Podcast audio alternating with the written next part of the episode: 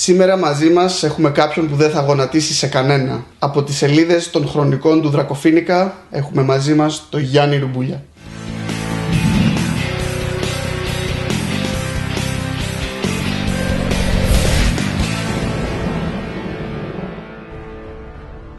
Για περισσότερα από 10 χρόνια μας ταξιδεύει στα χρονικά του Δρακοφίνικα, ενώ στην πρώτη ελληνική ταινία επικής φαντασίας τον είδαμε να ενσαρκώνει τον πιο αδάμαστο χαρακτήρα από τον κόσμο του.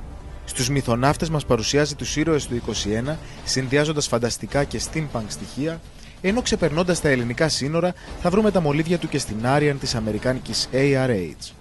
Πολυτάλαντος και πολυπράγμων από τους πλέον αναγνωρίσιμους ανθρώπους του χώρου, ο Γιάννης Ρουμπούλιας είναι σίγουρα από τους καλλιτέχνες που κάθε καινούργια του δουλειά ανεβάζει και λίγο ψηλότερα τον πύχη. Όπως κάνουμε σε όλους τους καλεσμένους μας, θα σου πω μία λέξη και εσύ θέλω να μου πεις το πρώτο πράγμα που σου έρχεται στο μυαλό. Έμα. Ταμτάκος. Σβατζενέκερ. Βατζενέγκερ. Κόναν. Πάσχα. Αυγά. Πεταλούδα. Ελεύθερη πετά. Σπαθί. Γαμάτο. D&D. Ζωή. Ε, τρεις.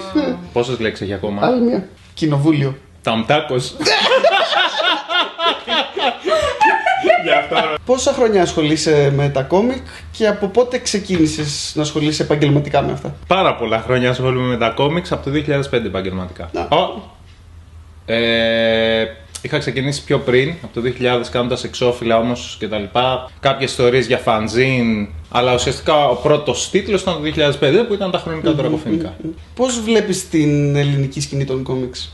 Ε, αισ- αισιόδοξα την βλέπω. Καταρχάς μάλλον είχαμε ξεκινήσει στις αρχές του 2000 με ελάχιστες εκδηλώσεις και εκδόσεις ε, και τα λοιπά και πλέον είμαστε σε ένα σημείο που όλο και περισσότερες εκδόσεις βγαίνουν, όλο και περισσότερες εκδηλώσεις γίνονται και στην Αθήνα και στη Θεσσαλονίκη.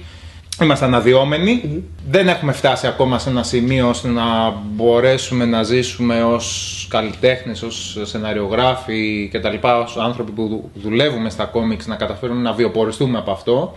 Γιατί αυτό χρειάζεται να εκπαιδεύσουμε και το κοινό και εμείς οι ίδιοι να εκπαιδευτούμε ας πούμε, σε πιο σε εισαγωγικά Τώρα να το πω επαγγελματικά θα ακουστεί λίγο άσχημο, Οκ. γιατί όχι, επαγγελματίες είμαστε. Απλά θέλουμε λίγο τους ρυθμούς μας πιστεύω να. σε- σε- Λίγο σε ρυθμούς εξωτερικού αλλά ίσως. είναι ε, σε ρυθμούς παραγωγής. Ε, Το βλέπω αισιόδοξα. Όλο και περισσότερα νέα παιδιά βγαίνουν στο χώρο, δείχνουν τις δουλειές τους. Ε, Στο τελευταίο Comic Con τώρα που πήγα είδα πάρα πολλές ενδιαφέρουσες δουλειές με παιδιά που έχουν πάρα πολλές δυνατότητες, νέα παιδιά κιόλας, 20-22. Το οποίο μας δίνει έτσι κουράγιο και εμάς τους μεγαλύτερους γυρεότερους για να προχωρήσουμε. Γενικότερα όσο περισσότεροι είμαστε στο χώρο, για μένα τόσο καλύτερα. Ποια γυναίκα χαρακτήρας κόμιξ Ναι, θα ήταν ιδανική για εσένα; να την παντρευτώ. Παντρευτείς, παιδί μου. Ε, τι, τι, πώς, τι, γνωρίζεις. ιδανική για μένα τι, να τη σχεδιάζω; να πάμε να φάμε μια πάστα μαζί; real life. In real life, ναι. Ναι, ναι, να τη γνωρίσεις, παιδί μου. Ναι, χαρακτήρα κόμιξ. Ναι, να την γνωρίσω, αλλά το περαιτέρω δεν μου λες. Ε, μετά δεν ξέρω τι θα σας ήρθε. δεν θα σου πω. Δεν θα σου κάνω κουμάντο. Η Μπελίτ. Η Μπελίτ. του Κόναν, Α, οκ. πειρατίνα, Μ, Να, η πειρατίνα, ναι, οκ, οκ. του Βασίλισσα της Μαύρης Ακτής. Στοιχείωτα.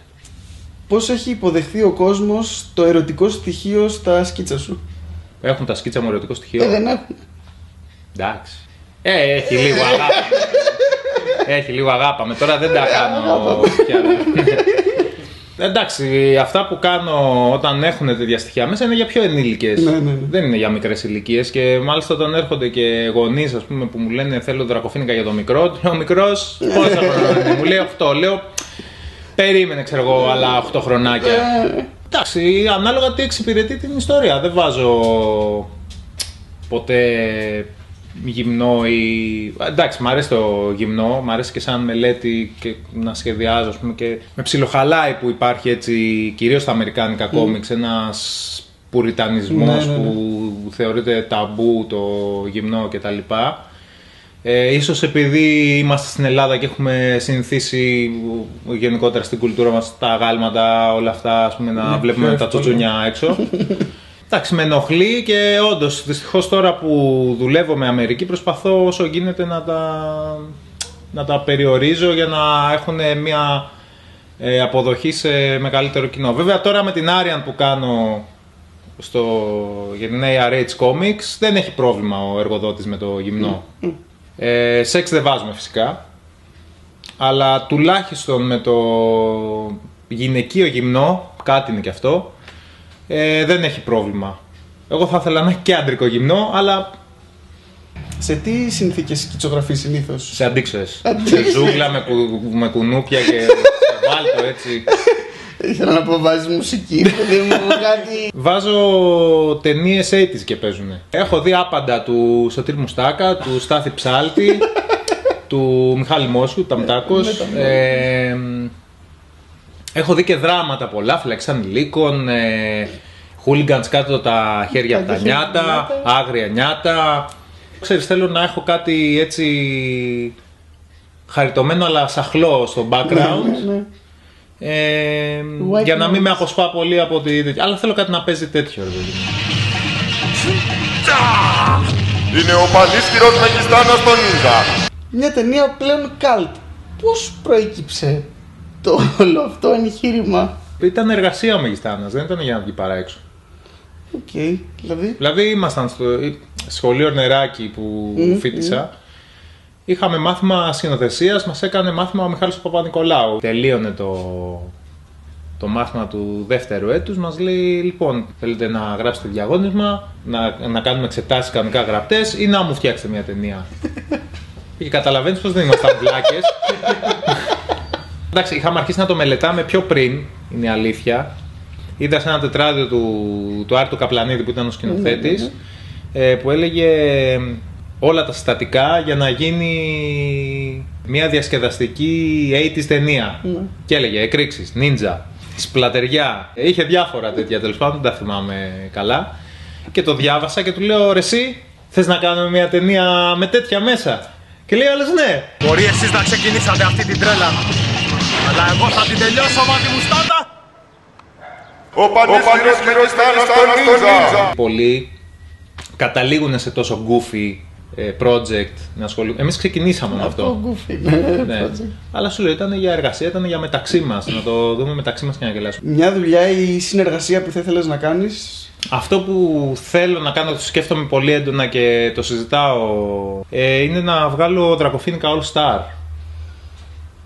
Α, Και να τώρα είναι είμαι σε, πολύ ναι, ναι, να- είμαι σε συζητήσεις ας πούμε, με διάφορους και πιτσιρικάδες, νέους καλλιτέχνες ας πούμε, που μόλις έχουν βγει και με παλιότερους πιο βετεράνους ε, για να κάνουμε ανθολογία δρακοφίνικα. Αδάμαστος. Ποια είναι τα πιο δύσκολα σημεία όταν κάνεις ένα κόμικ σε ταινία λοιπόν πλέον; Δεν ήταν κόμικ σε ταινία, εκεί την Ήταν πατάνε όμως όλοι. στο, ο- στον κόσμο. Ναι. Εντάξει, άμα δεν έχεις και χρήμα είναι πάρα πολύ δύσκολο.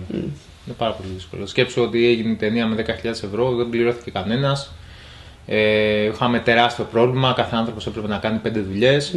Δεν πρόκειται να το ξανακάνω.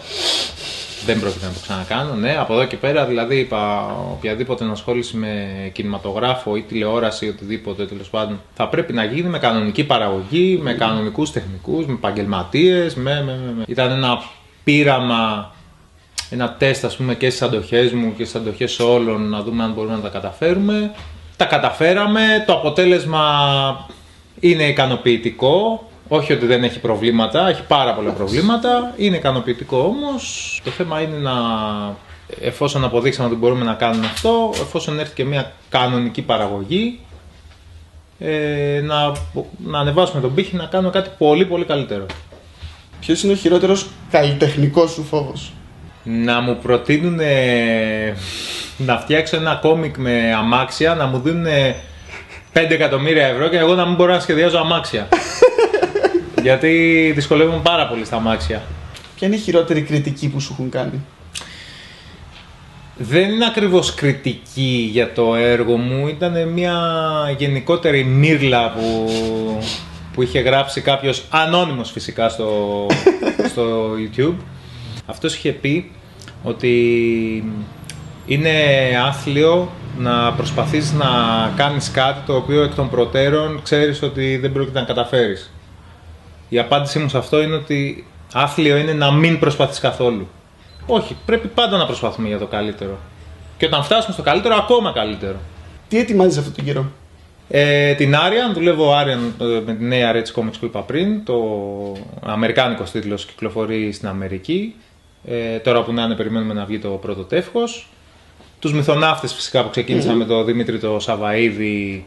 Βγάλαμε το πρώτο τεύχος Comic Dome. Θα συνεχίσουμε για άλλα πέντε τεύχη που θα είναι ουσιαστικά θα ολοκληρώνεται η πρώτη ιστορία. Αυτό ε, το σκεφτόμαστε σαν πολλές μίνι σειρές, όχι μία σειρά ενιαία.